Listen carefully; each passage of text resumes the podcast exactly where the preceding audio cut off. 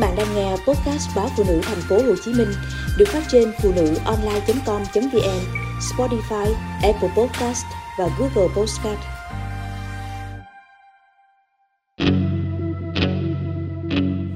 Trẻ gặp nguy hiểm vì cắt lễ, truyền dịch để trị sốt xuất huyết.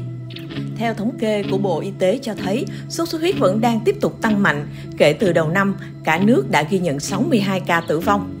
Tuy nhiên, thay vì theo dõi triệu chứng cho con uống hạ sốt theo hướng dẫn của bác sĩ, thì một số cha mẹ đã nhờ người cạo gió, cắt lễ, truyền dịch, khiến bệnh sốt xuất huyết ở trẻ diễn tiến phức tạp hơn.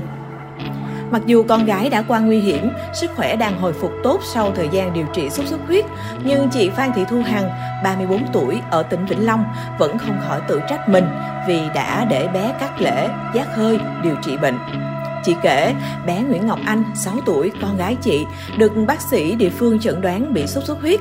Tình trạng của bé ổn định nên các bác sĩ kê đơn thuốc hạ sốt, hướng dẫn chị cách chăm sóc bé và cho về nhà theo dõi. Hai ngày sau, bé Ngọc Anh bớt sốt, nhưng da có nổi các đốt nhỏ li ti. Thấy vậy, bà của bé nhờ hàng xóm làm nghề đấm bóp, giác hơi đến để cắt lễ, giác hơi và hút máu độc trị bệnh cho bé. Tối cùng ngày, những chỗ cắt lễ liên tục rỉ máu, chị Hằng phải đưa con đến bệnh viện cấp cứu. Bác sĩ cho biết bé bị rối loạn đông máu sốc sốt xuất huyết, phải dùng thuốc đặc trị và chuyển đến bệnh viện Nhi tại thành phố Hồ Chí Minh để tiếp tục được điều trị. Bệnh viện Nhi đồng 2 thành phố Hồ Chí Minh cũng vừa tiếp nhận và điều trị cho một bé trai 7 tuổi ở Đồng Nai bị sốt xuất huyết nặng. Theo bệnh sử thì bé bị sốt cao nên được mẹ đưa đến khám ở một phòng khám tại địa phương. Tuy nhiên bác sĩ không nói bé bị bệnh gì và chỉ tiêm một mũi thuốc cho bé, hẹn hôm sau tái khám. Đến ngày thứ ba bị sốt thì bé trai mệt mỏi, nôn ói và than đau bụng. Tay chân lạnh không còn sức, thở hổn hển. Gia đình lập tức đưa bé đến bệnh viện để cấp cứu. Nhận thấy tình trạng của bé quá nặng, bệnh viện địa phương đã chuyển đến thành phố Hồ Chí Minh để điều trị. Tại đây, bé đã vào giai đoạn sốc sốt xuất huyết.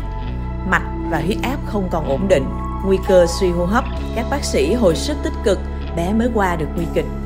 Theo thạc sĩ bác sĩ Nguyễn Đình Quy, khoa truyền nhiễm bệnh viện Nhi đồng 2 thành phố Hồ Chí Minh, những ngày qua, tỷ lệ sốt xuất huyết ở trẻ khám ngoại trú đang tăng lên rất nhiều.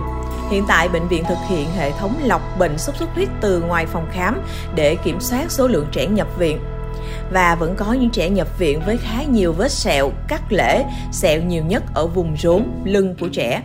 Bác sĩ Quy cho biết, khi khai thác bệnh sử, người nhà nói do bé bị sốt, cảm nên dùng dao lam cắt lễ để nặng lấy máu độc ra ngoài.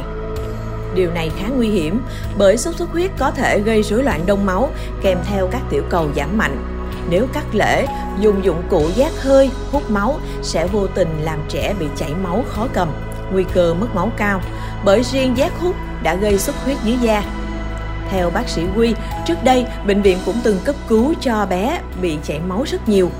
Bệnh vào giai đoạn nặng phải truyền bù máu, các chế phẩm khác mới cứu sống được. Chưa kể đến khả năng trẻ bị nhiễm trùng từ những vết cắt lễ. Thậm chí nếu người cắt lễ dùng chung một con dao lam cho nhiều người, bé sẽ có nguy cơ bị các bệnh lây nhiễm qua đường máu.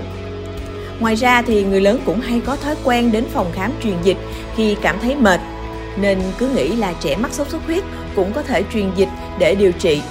Vô tình đẩy con mình vào nguy hiểm với trẻ mắc sốt xuất huyết, tự ý truyền dịch khiến trẻ đối mặt với nguy cơ dịch thất thoát qua các mô kẽ, màng phổi, màng bụng, thậm chí đã từng có trẻ bị tràn dịch màng phổi, suy hô hấp, phải thở oxy, thở máy, rất khó điều trị.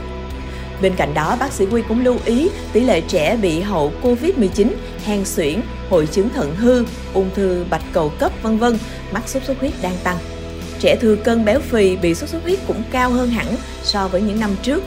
Ở những nhóm trẻ này thì tình trạng diễn tiến nặng rất nhanh, chiếm một nửa trong tổng số trẻ bị sốt xuất huyết nặng. Có trẻ bị tràn dịch màng phổi, sốc sốt xuất huyết, phải thở oxy, thở máy, Mặc dù gần 90% ca sốt xuất huyết tự hồi phục sau từ 7 đến 10 ngày, nhưng hiện nay sốt xuất huyết vẫn đang phức tạp tại thành phố Hồ Chí Minh và các tỉnh lân cận với số ca mắc cao kéo theo số ca bệnh nặng tăng lên.